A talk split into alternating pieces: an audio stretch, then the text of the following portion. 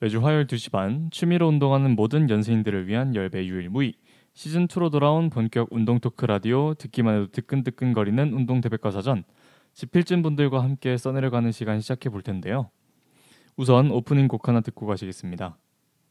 참고로 방송에 송출되는 모든 노래는 제가 운동할 때 실제로 듣는 playlist에서 뽑은 곡들입니다. 쉬는 시간 심심할 때나 마지막 힘이 다하기 전에 도움이 되는 제 취향의 곡들이니까 즐겁게 들어주셨으면 좋겠습니다.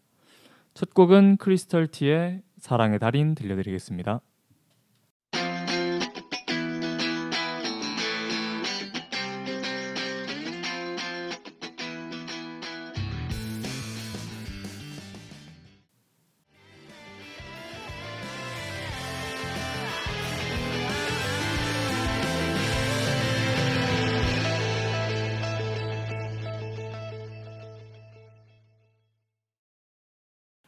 안녕하세요. 운동 운동 대백과 사전 시즌 2로 돌아온 DJ 청입니다.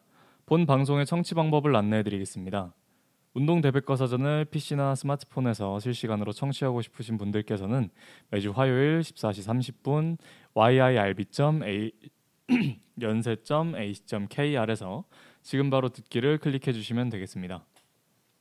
만약 방송을 놓치셨다면 사운드 클라우드에서 YIRB를 검색하셔서 저희 방송을 비롯한 옆 방송의 녹음본을 들으실 수 있으니까요. 많은 관심 부탁드립니다. 저작권 문제로 다시 듣기에서 제공하지 못하는 음악의 경우 사운드 클라우드에 선곡표를 올려놓도록 하겠습니다. 노래는 잘 들으셨나요? 중독성 있는 기타 riff랑 귓속을 울리는 키보드가 매력적인 곡이죠. 최근에 가장 많이 듣고 있는 곡 중 하나라서 가져와 봤어요. 제가 요즘 우리나라 인디 밴드 그 중에서도 modern rock에 빠져 있어가지고 오늘의 방송 playlist를 밴드 음악으로 가득 채워봤습니다. 가슴 찌릿한 일렉 기타 소리와 둥둥 울리는 드럼 소리가 그렇게 인상적이더라고요. 만약 저와 취향이 비슷하시다면 1부 끝곡과 마지막 곡까지 기대하셔도 괜찮습니다. 미리 알면 재미없으니까 들려드리기 직전에 알려드릴게요. 오랜만에 운동 대백과 사전이죠. 열배 방, 방송 일정상 항상 첫 번째 방송 후에 바로 중간 시험이 있다 보니까 오랜만에 뵙게 됐네요. 지필진 여러분들은 시험 잘 보셨는지 모르겠어요. 저는 이번이 마지막 학기긴 하지만 그래도 15학점을 듣고 있거든요. 막학기 치고는 꽤 많은 강의를 듣고 있는 편인데 아주 아주 다행히도 보고서나 에세이 제출로 시험을 대체한 강의가 3개. 한 강의는 미리 문제에 대한 답을 써보고 잘 외운 다음 그냥 시험장에서 제출하기만 하면 돼가지고 사실상 제대로 글쓰기 시험이었고요. 그래서 제대로 시험을 치른 거는 하나밖에 없었어요. 덕분에 전면 비대면 학기를 포함해도 이번이 가장 여유로웠던 시험 기간이 아닌가 싶습니다. 곧 졸업이라서 하늘도 불쌍히 여기셨는지 운이 좋았죠. 예, 또 마침 시기가 맞았던 게 제가 딱 이번 학기부터 블로그에 글을 쓰는 취미를 새로 시작했거든요. 정기적으로 하는 취미가 운동이랑 독서밖에 없는 데다가 제가 완전 집돌이라 가지고 밖에 잘 안 나가다 보니까 되게 심심하더라고요.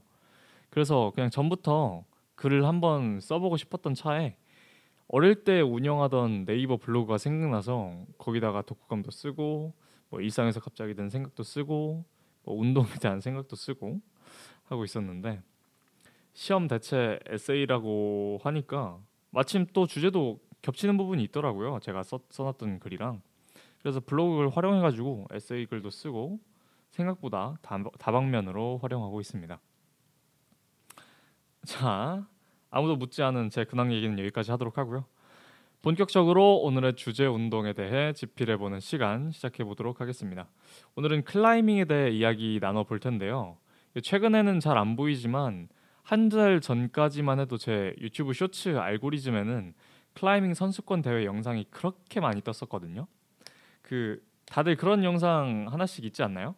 저번에 봤던 영상이랑 비슷한 영상인데 꼭 지나치지 못하고 눈을 사로잡아서 보게 되는 그런 저한테는 클라이밍이 그런 류의 영상 중에 하나였어 가지고 나올 때마다 꼭 보고 지나갔거든요.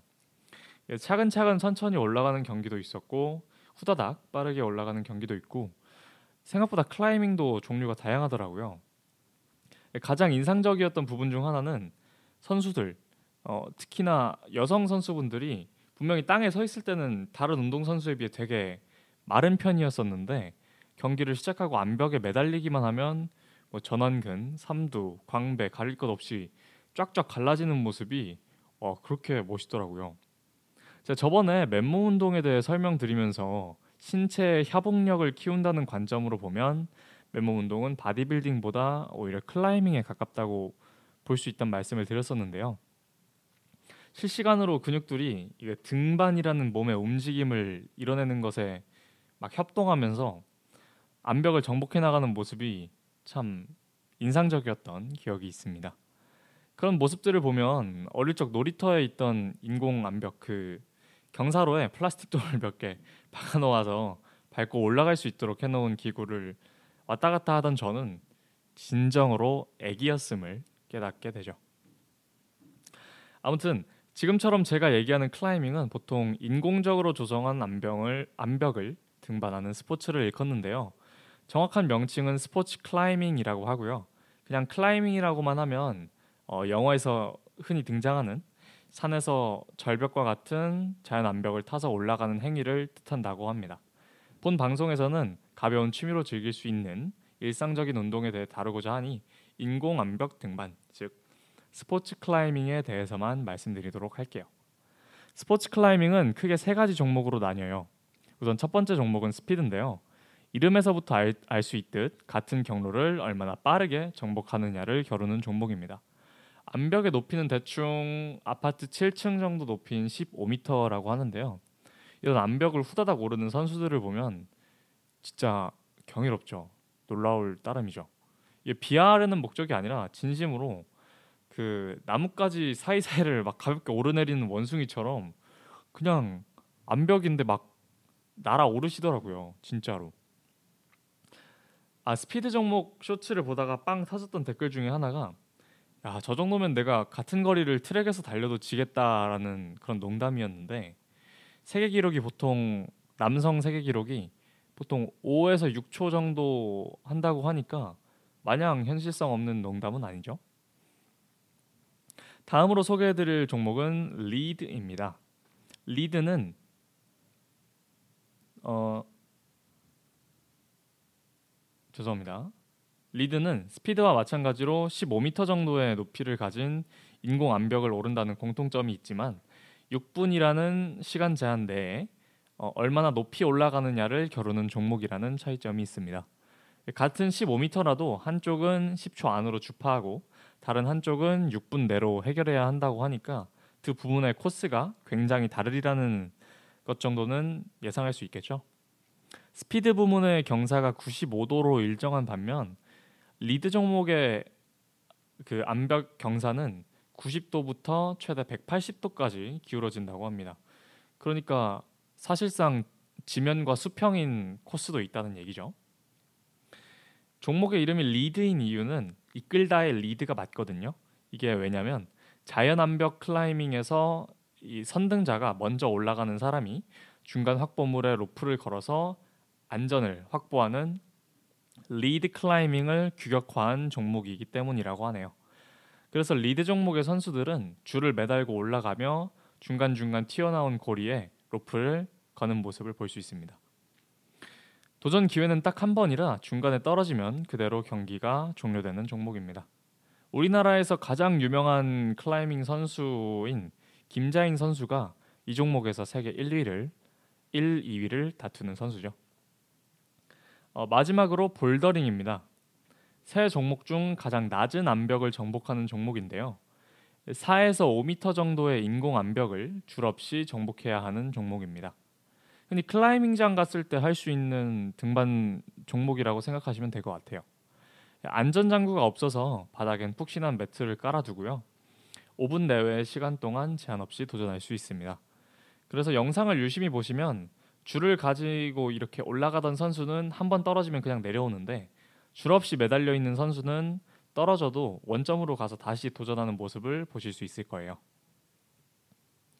볼더링 부분에는 코스 설계자가 활용하도록 지정한 구조물, 즉 홀드를 이용해서 목표 지점인 완등 홀드까지 도달해야 하는데요. 이처럼 설계자가 짠 코스를 문제라고 하고 이를 해결해 나가는 과정을 문제를 푼다라고 표현합니다. 출제자가 생각하는 모범 답안이 있을 수도 있겠지만 예, 각 선수마다 특출난 신체 조건이 다르다 보니까 같은 코스도 여러 방식으로 풀어나갈 수 있는 종목이죠. 참고로 사전에 따르면 볼더링의 볼더는 크거나 반질반질한 바위라는 의미를 지니고 있다고 해요. 리드와 볼더링은 공정성을 위해 이- 아무래도 코스를 미리 보면 미리 볼수록 유리해지니까 어, 자기 차례가 올- 선수들은 자기 차례가 올 때까지 코스를 못 보도록 조치한다고 합니다. 지금까지 스포츠 클라이밍의 세 가지 종목 스피드, 리드, 볼더링에 대해서 말씀드렸어요. 생각보다 종류가 다양하지 않나요? 이쯤에서 1부 마무리하고 노래 들은 뒤에 2부로 돌아오도록 하겠습니다. 1부 마지막 곡은 김뜻돌의 기도입니다.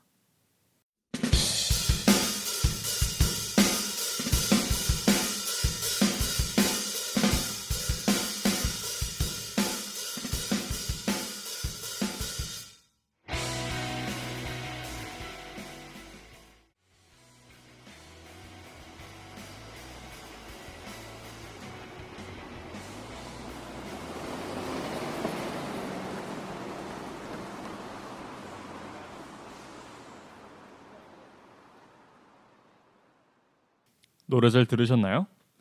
기타가 아주 아주 강력한 곡이라 들을 때마다 헤드뱅잉 하게 되네요. 아무튼 어, 그 스포츠 클라이밍의 종목에 대해서 알아봤으니까 다음으로 필요한 장비에 대해 간단히 알아보도록 하겠습니다. 장비 기준은 가장 대중적이고 장비가 많이 필요 없는 볼더링을 기준으로 말씀드릴게요. 아무래도 리드와 스피드는 일반이기 하기에 어려울 뿐 아니라 로프를 사용해야 해서 이것저것 챙길 게 많겠더라고요. 자, 볼더링 기준으로 지필진 여러분들이 챙겨야 할 장비는 세 가지밖에 없습니다. 생각보다 되게 적죠. 우선 첫 번째 장비는 암벽화입니다.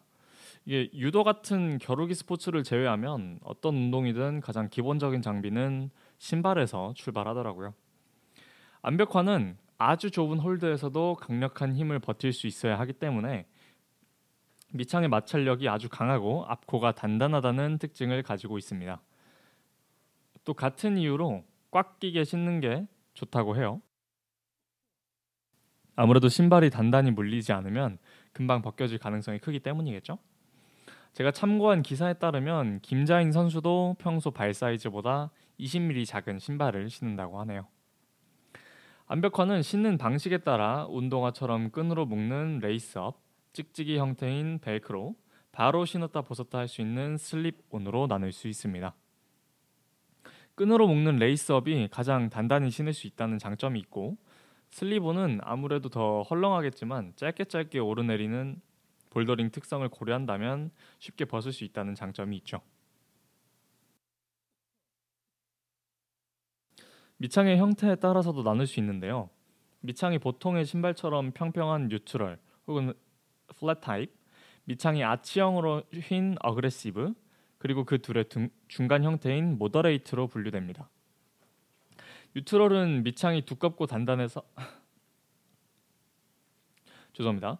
neutral은 밑창이 두껍고 단단해서 발을 잘 지지해주긴 하지만 그만큼 발바닥의 섬세한 컨트롤이 힘들고요. aggressive는 발끝에 집중할 수 있어 섬세한 컨트롤이 가능해 작은 홀- 홀드를 디딜 때 유용하지만 신발의 형태가 평범한 발에는 잘 맞는 형태가 아니다 보니까 오래 신기에는 부적합하다고 하네요. 제가 aggressive를 신어보지 않아서 잘 모르겠지만 사진으로 봤을 때는 거의 발레리노가 그 발끝으로 섰을 때 휜 발의 형태랑 형태를 그대로 신발로 따오면 어그레시브의 형태겠더라고요. 그 정도로 밑창이 휘어져 있어서 확실히 오래 신긴 어렵겠다는 생각이 절로 드는 형태였어요. 어, 다음으로 필요한 장비는 초크백과 초크입니다. 초크는 탄산 마그네슘으로 만들어진 흰 가루고 이를 담는 작은 가방을 초크백이라고 부르는데 아마 익숙하실 거예요. 역도나 야구 선수 손에 묻히는 마찰력을 증가시키기 위한 흰 가루 있잖아요. 그게 바, 그걸 초크라고 합니다. 스포츠 클라이밍에서는 손에 땀을 흡수해서 마찰력을 유지하기 위해 쓰입니다. 쓰이는 가루예요. 가루가 날리지 않는 액체 초크도 있다고 하네요. 어, 마지막으로 손의 부상을 방지하기 위한 클라이밍 테이프가 있습니다. 암벽화, 초크, 테이프 생각보다 단출하네요. 자, 그러면 스포츠 클라이밍을 위한 장비를 알아보았으니까 이번에는 운동 효과에 대해 알아보겠습니다. 스포츠 클라이밍은 근육 죄송합니다. 근육과 관절을 폭넓게 사용하는 전신 운동으로 몸 전체의 근육을 기르는 데 도움이 됩니다. 따라서 평소에 좋지 않은 자세와 생활 습관으로 척추나 골반이 틀어지고 주요 관절 부위의 근력이 약해졌을 때 하기 좋다고 하네요. 예, 뭐 그래도 암벽에 매달리려면 기본적인 근력은 가지고 있어야겠죠. 암벽을 오르기 위해 팔다리를 높 팔다리를 높고 넓게 뻗는 동작을 하는 것은 물론 몸을 평소와 다르게 비틀어야 하고 암벽에서 떨어지지 않기 위해 작은 발판에서 균형을 잡기도 해야 해서 유연성과 균형 능력 향상에도 효과적이라고 합니다. 그리고 그 과정에서 코어 근육도 자연스럽게 단련되고요.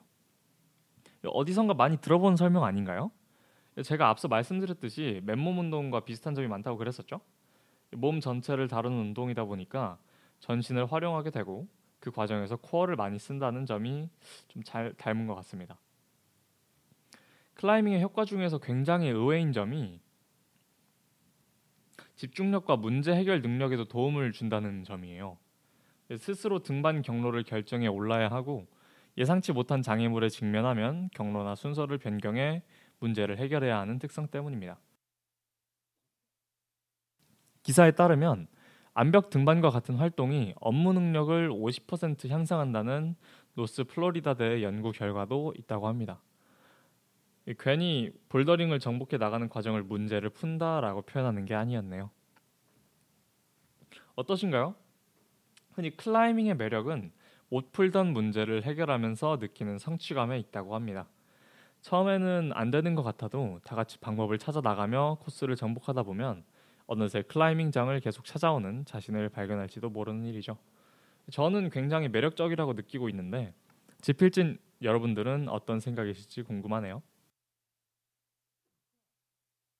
자, 그러면 이만 클라이밍에 대한 정의를 내리고 방송 마무리하도록 하겠습니다.